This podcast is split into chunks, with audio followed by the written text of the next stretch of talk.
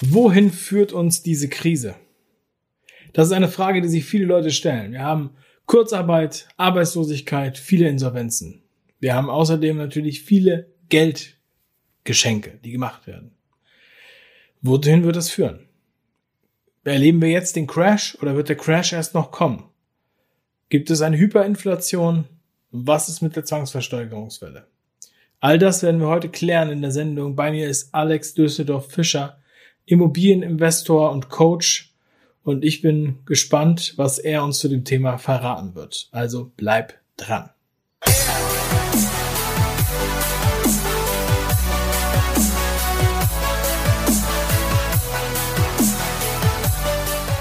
Ja, mein heutiger Gast, ich habe es eben schon angekündigt, ist Immobilieninvestor, Top-Investor, Buchautor und ich freue mich, dass du da bist. Alex Fischer, herzlich willkommen zur Show.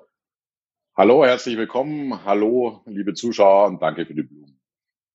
Ja, Alex, wir haben ja eigentlich schon Jahre vor, dass wir mal endlich ein Interview machen und es ist wirklich total verrückt. Ich glaube, es ist schon 4 oder 5 Jahre her, ja, Wo wir das erste Mal telefoniert haben. Ja, das stimmt. Damals hattest du das Buch noch nicht mal geschrieben. Reicher als die Geissens, was wir im Hintergrund sehen auf YouTube.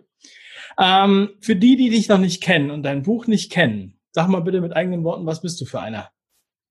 Ja, das ist natürlich immer schwierig, sich selber zu bewerten. Also ich sag mal so, ich bin Sohn zweier Lehrer, habe irgendwann dann, als es um die Karrierewahl ging, keine Lust gehabt, den Weg meiner Eltern einzuschlagen, so ein mittelständisches Leben. Habe dann angefangen erstmal mit Finanzberatung, bin dann in den Immobilienverkauf eingestiegen, habe dann selber Immobilien projektiert, habe dann auch ganz viel auf die Fresse gekriegt, habe 20 Jahre gekämpft mit verschiedenen Mentoren, bis ich das raus hatte, wie das ging. Ich habe einen Lernstil gehabt, den ich keinem empfehlen würde, nämlich alles falsch machen, und also sprich durchs Negativprinzip viel falsch machen und dann daraus lernen. Der Vorteil ist, du kriegst ein sehr tiefes Wissen, der Nachteil ist, du kriegst ganz schön viel Beulen. Na gut, jetzt mache ich das seit über 25 Jahren und bin da relativ fit, was Immobilien angeht. Und nachdem man, also das zum Beispiel was ich lernen musste, ist, dass du um in Immobilien fit zu sein, musst du vor allem auch in Unternehmertum fit sein, weil Immobilien ist ja nur das spezielle Handwerk. Und das habe ich halt dann auch die letzten 25 Jahre gelernt, wie man ein guter Unternehmer wird und wie man das macht, und habe dann eben auch online ein paar Sachen gestartet, habe dann Coachings gestartet, habe dann das Buch gestartet. Und ich sag mal so, seit 5 Jahren habe ich ungefähr den Dreh raus. Das heißt, was ich jetzt anfasse, kriegt den Midas-Touch. Das ist aber nicht der Midas-Touch, sondern es ist einfach, dass ich inzwischen weiß, wie es läuft. Das Thema, wofür du am bekanntesten bist, ist ja Immobilien und mittlerweile auch Steuern und andere Coachings. Aber erstmal Immobilien, das war ja jetzt jahrelang sozusagen so ein Schönwetterthema, ja, und überall war Immobiliencoaching angesagt, ja.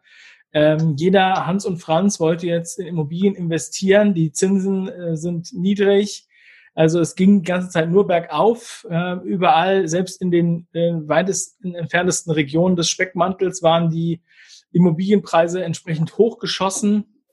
Und so weiter. Das ist so eine Situation, und gleichzeitig halt viele Immobiliencoaches. Teilweise haben die selber nur eine Wohnung und geben aber Coachings.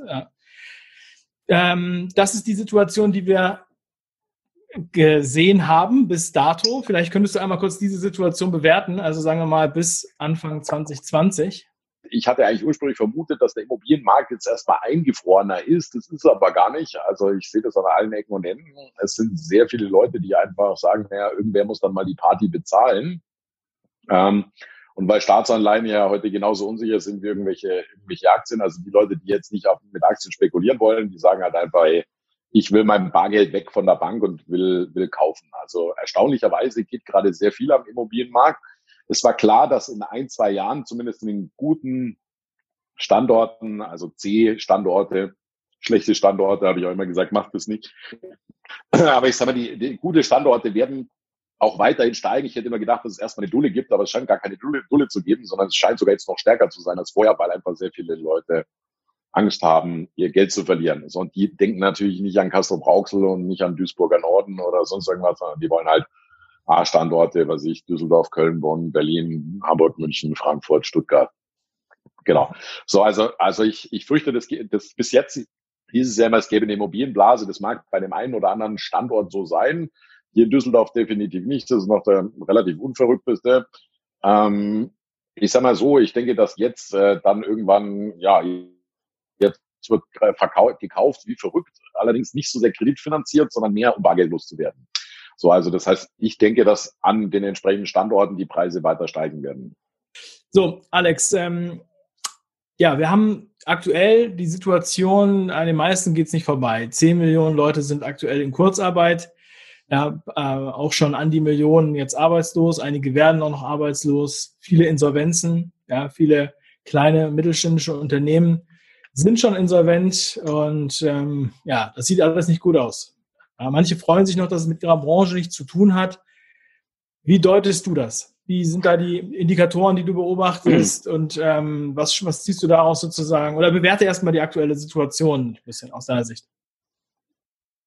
Ja, also die Situation ist so. 2008 war ziemlich ähnlich. 2008 war schlimmer als jetzt. Es war zwar von den Schäden her nicht schlimmer, aber es war so abrupt, bam, von einem Tag auf den anderen. Lehman Brothers pleite. Zig Banken unterkapitalisiert und so weiter. Da viele haben ja bis heute nicht verstanden, woran das lag. Das lag an rausversicherten Kreditrisiken, die dann auf einmal, es hat zwar an den Kontoständen der Bank nichts verändert, aber bilanztechnisch war eine nach der anderen praktisch innerhalb von einem Tag insolvent. Und das war halt so ein Schock, weil es so schnell war und sich nicht gradientenweise aufgebaut hat, dass das einfach dafür gesorgt hat, dass alle in Vollpanik waren. Diesmal sind sicherlich die Schäden größer, aber dafür sind nicht die Leute so in Schockstarre. So, damals war es halt einfach so, dass sämtliche Märkte, die, ich sag mal, nicht A waren, also die nicht, wo nicht die reicheren Leute dort waren, wo nicht das hochklassige Publikum da waren, die sind völlig abgekackt und verramscht worden danach, ne? So, und das hat auch dazu geführt, dass ich ab 2008 gesagt habe, ich mache nur noch A-Standorte, ich mache nur noch gute Lagen. Und ich bewege mich nur noch also jetzt nicht in dem Highfly-Klientel, sondern praktisch stark gehobener Mittelstand. Ja? So, und in diesem Bereich sehe ich auch jetzt, gibt's nicht wirklich Probleme, die haben genug Rücklagen, die kommen genug klar, die haben selber Immobilien, die haben sehr viel Geld auf dem Konto. Das heißt, also in dem Segment, wo ich mich speziell aufhalte, seit 2008, gibt's die Probleme nicht. Wenn du jetzt in C-Standorten oder in B-Standorten oder in abhängigen Standorten, wo du jetzt zum Beispiel sagst, sammeln sich ganze Industrien, die jetzt betroffen sind von Kurzarbeit und so weiter. Da ist es natürlich dann die Hölle, wenn du dort bist. Aber mit den Standorten, die ich gewählt habe, das ist ja primär Düsseldorf, Köln, Bonn. Wir machen auch noch eine Baustelle in München, eine am Starnberger See. Und alles dieses gehobene obere Segment, ohne jetzt voll Luxus zu sein. Ich mache aktuell auch noch Neubauten in Port Andratsch, wo mit Blick auf den Hafen ähnlich da. Ich habe da auch mit Engel und Völkers gesprochen. Also in diesen Lagen, weil sie einfach so knapp sind, passiert nicht so viel. Und umgekehrt dann wiederum Leute Angst um ihr Geld haben und dann eben auf solche Lagen setzen. Das ist jetzt mein Vorteil. Ich habe den Leuten auch immer gesagt, kauft nicht diese C-Lagen und schaut nicht immer nur auf Rendite und Cashflow, sondern kauft bitte was Ordentliches, sonst geht es euch wie mir damals 2008. Gut, dann waren halt andere Gurus da draußen, die haben gesagt, ja, ist alles Quatsch, da kriegst du viel mehr Rendite und Cashflow ist die heilige Kuh. Und ich habe gesagt, na, Cashflow ist nicht alles, weil der Cashflow ist ja, wenn er nur theoretisch da ist, hilft ja auch nichts. Ja, und jetzt gibt's halt viele, die zum Beispiel den Cashflow künstlich über Airbnb gepusht haben, durch Sondervermietungsmodelle, Ferienwohnungen und so weiter und so weiter. Die haben jetzt natürlich richtig Spaß. Am besten noch ohne Eigenkapital bis an Oberlippe, Unterkante mit hoher Tilgung finanziert. Die werden jetzt richtig Freude haben. Also ich bin ziemlich gechillt und ich sehe für die Investments, die ich gemacht habe und die Leute, die auf mich gehört haben, ich denke, die werden Spaß sogar kriegen die nächsten 2-3 Jahre.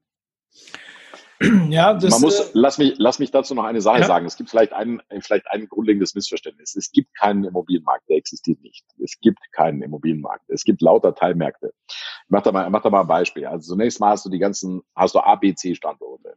So, dann hast du sagen wir mal A-Standort Düsseldorf, Köln, Bonn, München. Dann hast du dort wiederum Untersegmente. Ja, Innenstadtzirkel, welche Lagen A, B, C. Dann hast du, okay, was denn? Mehrfamilienhäuser, Eigentumswohnungen, Gewerbe, Dann hast du wieder, ich sag mal, Ethnik da drin, dass du sagst, da sind die Reicheren, da sind die billige, ist das einfache Volk und so weiter. Das sind lauter Teilmärkte und diese Teilmärkte, die arbeiten fast voneinander entfernt. Natürlich, wenn jetzt auf einmal sehr viel Geld in so einen Markt fließt und dann auf einmal jeder Immobilien kaufen möchte, dann kriegt er natürlich einen Boost, aber trotzdem, es gibt keinen Immobilienmarkt, ja, und jetzt ist es natürlich bekannt geworden, jetzt von 2008 bis jetzt, dass die Preise so gestiegen sind, ja, aber dafür sind sie 30 Jahre nicht besonders gestiegen. Es gab aber immer Teilmärkte, mit denen man Geld verdient hat, und so ist es heute auch. Es gibt den gesamten Markt nicht, es gibt nur Teilmärkte. Nun haben wir ja zum ersten Mal so einen Shutdown erlebt. Und das war ja unvorstellbar, also nicht nur, dass die Geschäfte zu waren, sondern auch, dass die Leute dann auch gar nicht mehr rausgegangen sind, Parks geschlossen waren, Spielplätze geschlossen waren. Und ich meine, in den A-Standorten war ich jetzt auch unterwegs in der Zeit, zum Beispiel in Hamburg. Und ich war richtig erschrocken, weil die ganze Innenstadt war wie tot. Ja, also auch die schöne Innenstadt an der Alster und so weiter. Niemand war auf den Straßen, nur noch Obdachlose und Bettler. Und die haben sich natürlich auf die wenigen Leute gestürzt, die da noch rumgelaufen sind. Und es gab ja auch keine Pfandflaschen mehr, die sie sammeln konnten. Ganz genau, das habe ich auch mitgekriegt. Also ich habe jetzt nicht Kleingeld verteilt, sondern wirklich Scheine, weil ich mir echt gedacht habe, die haben jetzt ein echtes Problem. Es gibt keine Pfandflaschen mehr. So als Obdachloser hast du jetzt echt die Arschkarte. Und Anfang März war es noch ganz schön, oder Mitte März war es noch ganz schön kalt. Ja, auf jeden Fall. Und da habe ich so gedacht, auch, wenn natürlich du keine Alternative hast und die Leute, die in der Stadt leben, wo normalerweise ja die Oasen sozusagen die Parks sind und die geschlossen sind, die haben sich jetzt auch umgeguckt. Ja. Und in Paris haben wir auch gesehen, sind ganz viele ja geflüchtet aus der Stadt aufs Land, als das hieß, der Shutdown geht los, einen Tag vorher. Denkst du also, dass das irgendwie auf die Attraktivität dieser Städte Einfluss haben wird zukünftig? Weil ich weiß nicht, ob vielleicht nochmal sowas kommt und oder denkst du dir, die Leute sagen sich, ja, nee, drauf geschissen, es geht jetzt nur noch bergauf? Ja, also also ich neige dazu immer gerne dort was zu sagen, wo ich Ahnung von habe. Das fällt mir natürlich schwer, das wirklich vorherzusagen. Aber ich sag mal so, wenn du mich nach meiner reinen Meinung fragst. Erstens mal, ich denke, das kann ich dir vielleicht in vier bis sechs Wochen sagen. Allerdings, wie soll ich sagen, gab es auch zur Zeit des Münchner Marienplatzes, gab es schon die Pest und trotz Pest hätte ich trotzdem gerne da was gekauft. Ich sag mal so, die haben schon mehr überstanden. Wir können jetzt natürlich philosophieren über den Coronavirus und was auch immer. Ich glaube, dass es einfach eine Zeit dauert, bis die Leute merken, dass das irgendwie alles ein bisschen nicht ganz so war, wie man es ihnen gesagt hat. Und manche wollen es auch gar nicht glauben, weil es stellt ja praktisch deine ganze Stabilität in Frage, wie du über Politiker denkst, wie du über den Rechtsstaat denkst und so weiter und so weiter. Und also wie gesagt, Pandemien hat's schon immer gegeben, die Medizin war noch nie so gut drauf. Ich finde die ganze Reaktion halt, wird ja immer das Label draufgeklebt, wissenschaftlich. Aber weißt du, ein Wissenschaftler ist so gut wie die Zahlen, die er hat. Und wenn ein Wissenschaftler Spekulationen anstellt, dann sind die genauso gut, wie wenn ich sie anstelle. Und die Zahlen sind halt nicht bekannt, sie sind bis dato nicht bekannt, weil ich habe zwar in Statistik nicht total gut aufgepasst, aber zwei Sachen habe ich da gelernt. Erstens, die wichtigste Zahl, die du kennen musst, ist N. N ist die Abkürzung für die Grundgesamtheit, also wie viel Prozent sind denn infiziert. Und die zweitwichtigste Zahl in dem Fall wäre, wie viele sind denn gestorben, und zwar nicht mit Corona, weil sich zum Beispiel 97% aller Menschen haben ein Herpesvirus im Blut. Ausbrechen tut er nur bei 3%, aber trotzdem, sie haben ihn alle im Blut. Und wenn du jetzt einen Motorradunfall machst und dann testet man dich auf Herpes Simplex, dann kann man ja auch nicht sagen, dass du ein Herpestoter bist. Vom Prinzip her, und das stimmt mich halt ein bisschen komisch daran, also jeder Wissenschaftler und Statistiker wäre eigentlich an zwei Zahlen interessiert. Erstens N, die Grundgesamtheit, und zweitens die Mortalität, also die Anzahl der durch Covid-19 Gestorbenen. Dafür müsste man obduzieren. Das Robert-Koch-Institut hat gesagt, nee, wir brauchen zwei Sachen nicht. Wir brauchen erstens keine repräsentativen Tests. Ja, man muss ja nicht die ganze Bevölkerung testen, sondern man macht einen repräsentativen Test, so ähnlich wie man das auch bei Wahlvorhersagen macht. Und die sind ja ziemlich präzise, wie wir wissen. Und das Gleiche könnte man auch mit Tests machen. Und dann müsste man halt optizieren. In beiden Fällen haben sie gesagt, nee, wollen wir nicht, brauchen wir nicht. Das stimmt mich etwas, als logischer Mensch stimmt mich das etwas nachdenklich.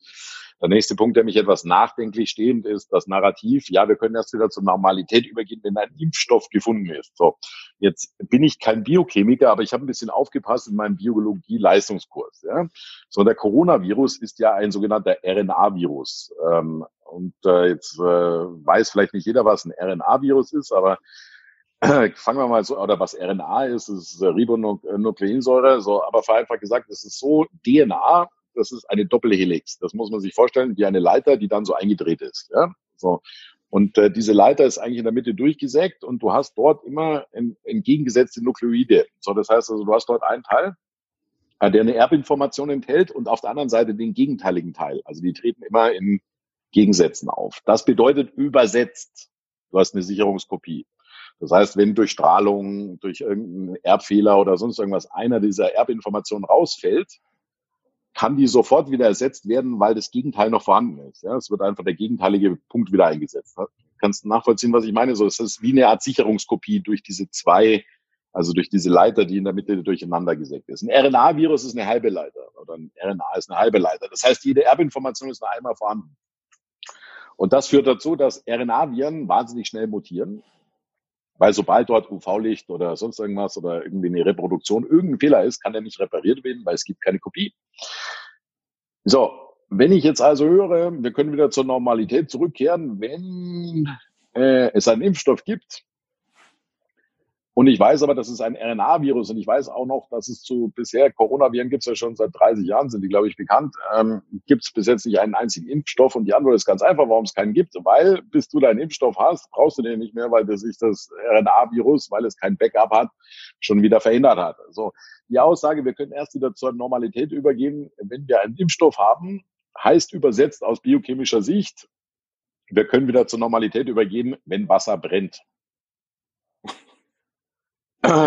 Und das, wie soll ich sagen, also ich bin sicherlich kein Experte, aber es gibt ein paar Sachen, wo ich mich wirklich gut auskenne und das stimmt mich dann schon etwas merkwürdig, wenn doch die sogenannten Experten und Autoritäten an den zwei wichtigsten statistischen Zahlen nicht interessiert sind und wenn sie sagen, der Impfstoff wird's richten, obwohl eigentlich jeder mitteldoofe Molekularbiologe inklusive mir erkennen kann, nee, wird er nicht, weil es ein RNA-Virus ist. So, und diese Sachen finde ich halt ein bisschen unlogisch, deswegen lässt sich das nicht ganz vorhersehen. Die Frage ist halt, checken die Leute das, checken die Politiker das? Ich denke auch, dass die Politiker jetzt nicht einer übergeordneten Agenda direkt folgen. Klar, jeder hat so seine eigene Agenda und versucht durchzusetzen, was er cool findet.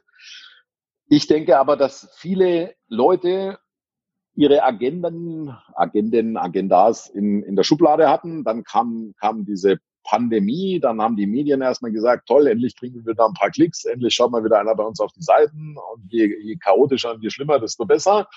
Dann sind die Politiker in Panik verfallen, haben sich alle gedacht, oh lieber Gott, ich will nicht in die Geschichte eingehen, als der, bei dem 100.000 Leute gestorben sind, weil ich zu langsam war, also machen wir das mal. Jetzt langsam merken sie, Mensch, die Wissenschaftler sind ja gar nicht so wissenschaftlich, weil jeden Tag gibt es eine neue Empfehlung und es wird ja eigentlich alles geschätzt und es weiß ja eigentlich keiner so genau und so weiter und so weiter. Und ich glaube, dass die inzwischen schon sehr genau wissen, dass sie eigentlich einen Fehlalarm hatten. Nicht, dass Covid-19 nicht auch gefährlich wäre. Ich kenne selber, ich habe selber mal rumgefragt, ob einer einen kennt. Ein Freund von mir, mit dem ich auf Mallorca Projekte mache, der ist selber Spanier und der hat einen Onkel, der mit 62, der ist dann gestorben und ein anderer Freund von ihm, der hat es überlebt, der hat es gekriegt, der hat auch gesagt, es ist sehr, sehr schmerzhaft. Aber lange Rede, kurzer Sinn, es ist lang nicht so schlimm, wie es ursprünglich von irgendwelchen Chaos-Schürern an die Wand gemalt wurde und jetzt haben halt die Politiker ein bisschen das Problem, wie kommen sie da wieder raus? Weil wenn ich jetzt 350 Milliarden Schaden verursacht hätte wegen dem Fehlalarm, wo ich mich von irgendwelchen Lobbygruppen von mir habe hertreiben lassen, dann hätte ich jetzt auch ein bisschen die Hosen voll und würde mir überlegen, wie komme ich denn da wieder raus? So, um zu deiner Ursprungsfrage zurückzukommen, das Gemenge an, was da jetzt so genau ist, das macht das Ganze natürlich etwas unvorhersehbar. Ich kann jetzt mal jedenfalls mal sagen, es gibt ja dieses schöne Narrativ, Verschwörungstheoretiker oder sonst irgendwas, aber ich sag mal, die Corona-Narrativglauber sind halt jetzt auch, also zumindest ich kenne im Unternehmerumfeld keinen, der sagt, ja, das ist alles so, wie sie uns erzählen. Also nicht einen kenne ich da. Und ja, doch, einen schon, der hat kürzlich ein paar Videos gemacht. Ja, aber ich sag mal, also ich kenne so gut wie keinen, der zu Selbstdenken Garde führt, der als Unternehmer es gewohnt ist, zu analysieren, zu beobachten, Daten auszuwerten. Das musst du ja, sonst bist du als Unternehmer am Arsch. Der auch sagt, ja, da geht alles mit runden Dingen zu. Es ist ja widersprüchlich von hinten bis vorne. Lange Rede, kurzer Sinn, wie das sein wird, weiß ich nicht. Also ich bin mir sicher, nachdem jetzt rausgefunden wurde, dass man ja mit so einer verkackten Pseudopandemie Gott und die Welt in der Gegend rumscheuchen kann und dass das ja auch ganz gut funktioniert, wird es sicher mehr davon geben, sage ich jetzt mal. Ob das sich jetzt auf die Innenstädte auswirkt, weiß ich nicht, glaube ich persönlich nicht, um die Antwort kurz zu machen. Ja. Ja, du hast jetzt schon einiges angesprochen. Was ich gerne nochmal, heute wurde ja, beziehungsweise es ist ja nicht entschlossen oder beschlossen, aber wohl wird wahrscheinlich der Staat einsteigen bei Lufthansa mit 9 Milliarden. Wir haben außerdem natürlich auch viele Geldversprechen an andere Unternehmen oder auch für Impfstoffe. Da wird das Geld zusätzlich nochmal rausgehauen. Abgesehen von dem Schaden, der hier entstanden ist und abgesehen von den Arbeitslosen natürlich, die ja auch alle Geld kosten, das kann ja mittlerweile jeder sehen, auch wenn es ihn selbst noch nicht betrifft, das wird uns ja irgendwie betreffen und das hat ja auch irgendwelche Effekte auf die Menschen und da sind so Stichworte wie Zwangsversteigerungswelle wird schon mal so in den Raum geworfen und gleichzeitig eine Zwangsversteigerungswelle hätte ja auch weite Folgen für auch bestimmte Teile des Immobilienmarktes sicherlich. Auch auf die Banken hätte das natürlich eine Auswirkung und auf viele Menschen, die dann ausziehen müssen, irgendwo anders hinziehen müssen. Du, ich sag mal, in Bezug auf Eigenheime, und so weiter, ja, dort wird es Schwierigkeiten geben, dort wird es Verkäufe geben, dort wird es Sachen geben. In Bezug auf Büroimmobilien, ja, dort wird es das geben. In Bezug auf Mehrfamilienhäuser mit großen Gewerbeanteilen wird das geben. Also das wird's definitiv geben, aber ich sag mal, an A-Standorten im Zentrum, da wird es garantiert keine Zwangsversteigerung geben. Und selbst wenn, dann wird die sehr profitabel für alle Beteiligten. Weil das den Fehler, den die Leute immer nicht checken, die denken immer, Grund und Boden wäre nicht vermehrbar. Das stimmt theoretisch, ist aber praktisch falsch, weil nur 5% der Fläche von Deutschland überhaupt bebaut sind. So, das heißt, der einzige Grund und Boden, der nicht für die nächsten 200 Jahre beliebig vermehrbar ist, ist der Innenstadtboden. Ja, weil den kannst du nicht ausdehnen und der ist fest begrenzt und da kannst du nichts machen. So, und das empfehle ich halt den Leuten, A-Standorte und dort möglichst zentral, also einfach möglichst zentral und das ist halt auch das sichere Bollwerk.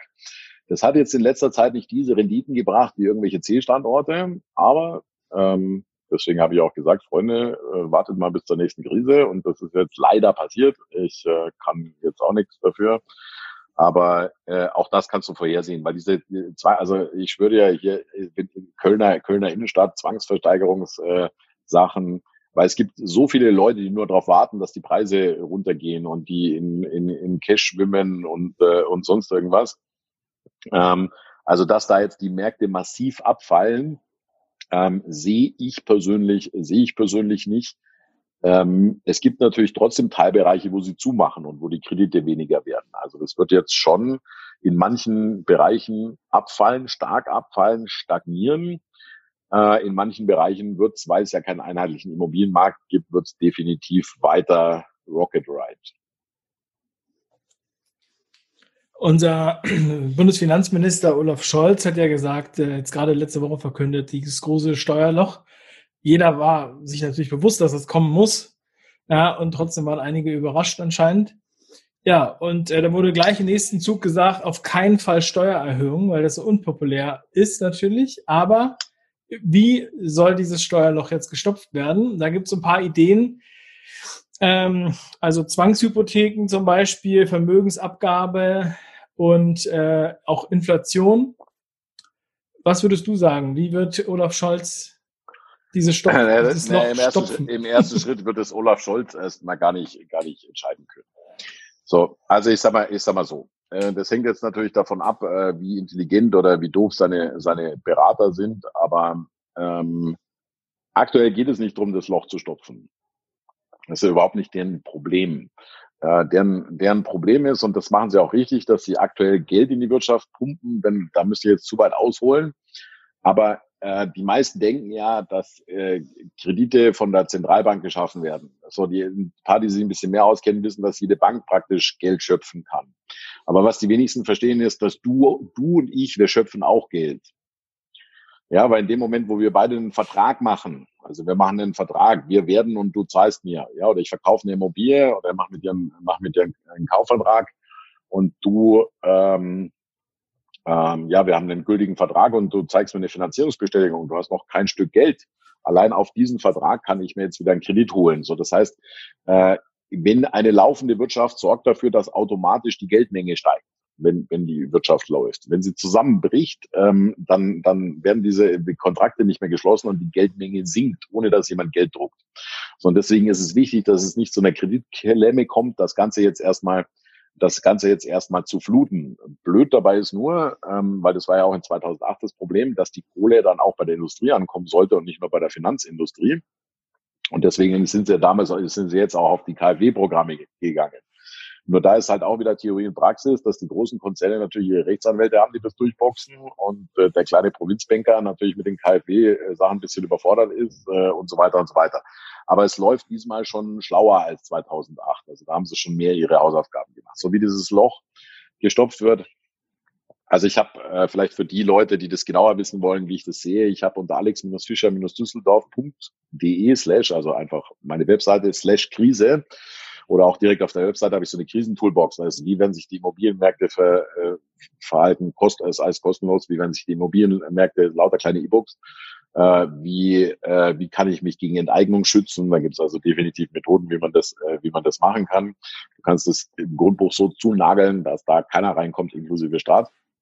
Und so weiter und so weiter. Aber auch das halte ich für, wir regen uns alle auf über die Lügenpresse, aber die YouTuber sind ja auch nicht anders. Die sind ja auch klickgeil. Verstehst du, wie ich meine? So, juhu, Panik, Panik, Panik, Panik, Panik, Panik. Also ich sag mal, natürlich haben sie es auch prüfen lassen, ob was ich die potenzielle Möglichkeit von Zwangshypotheken, das ist auch klar, wir haben ja auch ein paar linke Parteien bei uns. Nur sowas geht ja auch nicht ohne Downside. So, das heißt, in dem Moment, wo die jetzt Zwangshypotheken einführen, dann führt es dazu, dass einfach die Aktienbörse crashen, weil die sagen, hey, hier wird in den freien Markt eingegriffen. Wir vertrauen, demnächst machen sie das auch bei Aktien.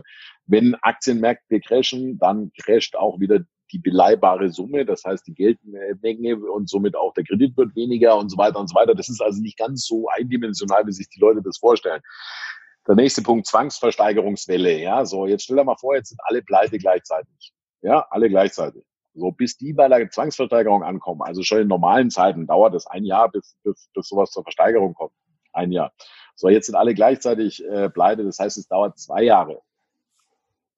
So, so von wegen, oh Gott, das wird jetzt alles so, also das kann man, das ist das Schöne am Immobilienmarkt, man kann eigentlich ziemlich genau sehen, wie es sich entwickeln wird. Jetzt nicht auf die nächsten 100 Jahre, aber du kannst, indem du gewisse Vorindikatoren beobachtest, wenn du dich auskennst, weißt du genau, worauf du schauen musst und dann weißt du, wie es sich entwickeln wird. Also diese ganzen Horrormärchen, Zwangshypothek, natürlich kann das sein, dass das vorkommt. Aber damit man dir eine Zwangshypothek eintragen kann, nur vielleicht auch mal so, damals in den frühes 20. Jahrhundert, wo das gemacht wurde, da war das ja so, dass der Staat deswegen Zwangshypotheken eingetragen hat, weil du kriegst ja kein Geld über eine Zwangshypothek, sondern er hat versucht, sich am Kapitalmarkt, am Weltkapitalmarkt Geld zu leihen, hat Anleihen emittiert, die keiner kaufen wollte, weil er gesagt hat, ihr seid eh pleite. So, und dann hat er gesagt, sehr gut, ich trage die Zwangshypotheken ein bei meinen Untertanen und damit kriegt diese Anleihe Substanz. So, das war der Zweck, warum sie das eingetragen haben, damit sie sich Geld geliehen kriegen. Dann haben sie anschließend, sind sie hergegangen und haben das auch noch als sogenannte Hypothekengewinnsteuer rückdeklariert, sodass man da auch noch ein bisschen was rausquetschen konnte. Aber bevor du das machst, musst du schon so ein Problem haben, weil da bist du schon also, verstehst du, was ich meine? So, also, ich mache mal eine Analogie als Kreditnehmer. So, wenn du weißt, der Schufa-Eintrag ist unvermeidbar, ja, dann kannst du es auch richtig krachen lassen. Dann kannst du sagen, so Freunde, jetzt zahle ich gar nichts mehr und so weiter und so weiter. Da sind wir aber noch weit entfernt aus Deutschland davon. Verstehst du, was ich meine? Also, so eine Maßnahme Zwangshypotheken ist wie ein Schufa-Eintrag. So. Der nächste Punkt ist, was wir ja nicht verwechseln sollten, Hilfskredite. Sind ja nicht unbedingt Ausgaben. Wenn wir zum Beispiel von 2008 die Sachen uns anschauen, wo die Banken gestützt wurden und so weiter, da hat der Staat ja sogar teilweise ein ganz gutes Geschäft mitgemacht, mit den Zinsen, die er dafür gekriegt hat, etc., etc. Also damit, ich finde, da wird sehr viel undifferenziert in einen Topf gematscht, was da nicht reingehört. Fakt ist, die Geldpolitik momentan etwas lockerer zu fahren, ist sinnvoll und so macht man es auch. Das Problem ist nur, dass inzwischen die Volkswirtschaften halt so weit sind, dass man sie dann anschließend die Liquidität nicht mehr aus den Märkten kriegt und dann werden Immobilien eben richtig rasant abgehen und ich weiß nicht, ob wir die nächste Blase auch noch überstehen und es dann in Euro geht. Diese Blase meine ich feste, dass das Ding nicht kollabiert. Die nächste fürchte ich, da ist es dann irgendwann vorbei. Meine Prognose, kann ich aber nichts. Also ist alles, die Märkte sind so komplex, kann kein Schwein vorhersagen. Das war schon mal ein guter Einblick. Also du sagst, das wird jetzt noch nicht, das wird nicht so heiß gegessen, wie es gekocht wird. Aber Inflation, also es wird jetzt sicherlich auf jeden Fall Informationen geben, aber jetzt das, was halt zum Beispiel Markus Krall prophezeit, Hyperinflation noch vor dem Herbst. Was sagst du dazu? Hyperinflation würde ja voraussetzen, dass die Liquidität unten ankommt. Also es wird sicherlich steigende Preise geben. Es wird andererseits auch fallende Preise geben. Er hat ja auch ursprünglich, soweit ich mich erinnere, gesagt, okay, es gibt erstmal deflationäre Tendenzen. Also dass erstmal alles abfällt. Das ist auch richtig. Das ist volkswirtschaftliches Grundwissen, dass es so abläuft. Aber erstaunlicherweise lief es ja noch nicht mal so ab. Das heißt, tatsächlich sind die Sachen ja nicht billiger geworden, sondern tatsächlich steigen ja aktuell die Preise wegen den Problemen in den Lieferketten. Und auch bei Immobilien gibt es einfach Märkte, für die interessiert sich kein Schwein. Ja, also ein Eigenheimhaus im Grünen kauft gerade ja so gut wie keiner. Aber es gibt halt Märkte, wie zum Beispiel Mehrfamilienhäuser, wieder an nahen Standorten in Innenstadtlagen, da würden die Leute am liebsten das Geld im Koffer vorbeibringen. So, also dass das so schnell geht, bezweifle ich. Weil die wollen ja auch ihr Geld loswerden und ihr Bargeld loswerden, weil sie Angst haben, dass ihnen das vielleicht einer wegnimmt oder es vielleicht entwertet wird. Und deshalb wollen sie es ja in Sachwerte bringen. Ja, du hast ja zwei Gefahren. Du hast ja, wenn du so möchtest, einerseits, dass deine Bank insolvent geht. Ja, also dass die Bank in Schwierigkeiten geht. Das wäre auch das, worüber ich mir Sorgen machen würde. Auch da ist in der Krisentoolbox ein extra E-Book, wonach du Banken bewertest, also welche Banken aktuell sicher sind und wie das läuft und wie die gesetzliche Lage ist. Aber was viele Leute einfach nicht wissen, ist, dass das Geld, wenn du der Bank Geld gibst, dann ist das ein unbesicherter Kredit, den du denen gibst. Und wenn die dann pleite sind, hast du halt Pech gehabt. So einfach ist das. Und das versteht so gut wie keiner, aber das ist so. So, und dann geht's eben drum, wie kann man das Ganze gestalten? Also es gibt ja zwei Gründe, warum Leute Angst um ihr Geld haben. Und die, die Angst haben, verstehen das ja üblicherweise nicht so genau, weil Angst bedeutet ja meistens Unbekanntheit. Also, aber ich sag mal, zwei Punkte sollte man in den Fokus rücken. Nummer eins, einfach, was ich allgemein der Geldwert. Und Punkt zwei ist die große Kohle, die ich bei der Bank habe, da noch sicher. So, und Das Problem hast du nicht, wenn du unter 100.000 Euro hast, aber das Problem hast du drüber. Und das Problem hast du natürlich, wenn alles zusammenkracht. So, aber vereinfacht gesagt, würde ich mir eher um die eine oder andere Bank Sorgen machen, als um das Gesamtsystem jetzt, weil ich das aktuell nicht sehe. Und wenn dann geht bei Deutschland da eher als letztes das Licht aus. Vorher, da bist du noch ein bisschen Spanien und also Spanien, Frankreich, Italien sind ja eigentlich pleite. Gut. Oder faktisch. Also auch, um die Antwort zu geben, ich denke, dass die Politiker es rausinflationieren werden, aber nicht mit einer Überinflation, sondern sie werden sagen, ach, eigentlich sind die Preise ja gar nicht so gestiegen, weil es ist Schönrechnen. Das heißt, wir werden wahrscheinlich irgendwie eine Inflation von 6-7% haben. Sie werden sie runterrechnen auf 3 durch Warenkorb-Neuzusammenstellungen. So, und 10 Jahre lang 6% sind 60% der Schulden weg. So, ich denke, das ist weder eine Hyperinflation, sondern ich denke, man wird es einfach so ein bisschen durch die Hintertür machen. Dann die Negativzinsen noch für alle und noch ein bisschen weiter runter und schon futzt die Luzi. So glaube ich, dass sie es machen. Aber wie gesagt, das ist nur meine Meinung. Ja, Alex, großartig. Vielen Dank für diesen Einblick. Du bist ja auch bei uns auf der Bühne am 6. September beim Speaker's Day in Köln, im Maritim. Na, also da freuen wir uns schon drauf. 20 Minuten hat jeder Speaker. Und wer noch kein Ticket hat, es gibt jetzt noch Corona-Bonuspreise sozusagen für die dachten, es würde nicht stattfinden. Mhm. Die günstigsten Tickets ab 29 Euro. Und man kriegt noch ein Buch dazu. Ja, Alex, mein Lieber, vielen lieben Dank für deine Zeit. Ich werde deine Krisenbox entsprechend verlinken und vielen Dank für deine Zeit, danke für den Einblick. Ich bin gespannt, wie das jetzt hier alles verläuft und ja, es hat mich auch sehr beruhigt, wie du das so siehst und ich hoffe, du hast recht. Ja, also ich kann da vielleicht einfach noch ein paar Sachen dazu. Also ich bin keiner, der dem Grau nicht ins Auge schaut. Ja? Und das bin ich nicht. Aber der Unterschied zwischen dieser und 2008 ist 2008 dieser Schock. Also verstehst du, dieser Schock, der alle in Panik versetzt hat und der das ganze System erschüttert hat. Du kannst ja auch durch einen Impuls, der muss gar nicht so fest sein, aber durch einen kurzen, harten Impuls kannst du viele Systeme außer Kraft setzen, während Systeme, wenn sie ein bisschen Zeit haben, sich anzugleichen, sich wieder auspendeln können.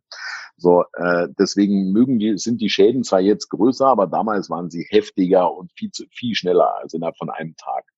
So, also es ist nicht so, dass ich dem Grauen nicht auch ins Auge schauen möchte, aber ich denke einfach, wenn ich mir die fundamentalen Sachen so anschaue, dann ist da genau wie bei der sogenannten Lügenpresse sehr viel Panikmache drin, weil nun mal einfach Leute gerne auf schlechte Nachrichten reagieren. Ja? So, aber dafür vielleicht noch ein Tipp an die Leser. Jede Wahrheit hat immer ein Wer, ein Was, ein Wann, ein Wo und ein Wie. Ein Wer, ein Was, ein Wann, ein Wo und ein Wie. So, das heißt, du sagst einfach, wer hat was, wann, wo, wie gemacht und dann erkennst du gleich die Verallgemeinerung. Und das, was einem Angst einjagt, ist, dass diese 5 Punkte eben fehlen und dass es sehr stark verallgemeinert ist. Und wenn du dann den Sachen mal genauer auf den Grund gehst und sagst, ja, wie genau, wann genau, wer genau, wo genau, also, dass jedes Währungssystem endlich ist, das ist ein Fakt. Da brauchen wir auch gar nicht drüber reden und das wird passieren und das ist auch gewollt. Aber dass jetzt das zusammenkracht, wo jeder auch damit rechnet und die ganzen Chaospropheten, glaube ich definitiv nicht. Auch weil das noch nicht so dramatisch ist. Das wird auch noch wesentlich teurer, als wir alle denken. Aber es hatte Gott sei Dank nicht so eine Schockwirkung. Also wenn sagen wir mal, dieser Schaden mit der kleinen innerhalb von einem Tag passiert wäre oder innerhalb von kurzer Zeit, dann wäre es gewesen. Okay, cool. Ja, danke Alex. Dann wünsche ich dir jetzt einen schönen Abend, einen schönen Feierabend. Und an alle Zuschauer und Zuhörer da draußen, macht was draus. Bis zum nächsten Mal. In diesem Sinne, ciao, ciao.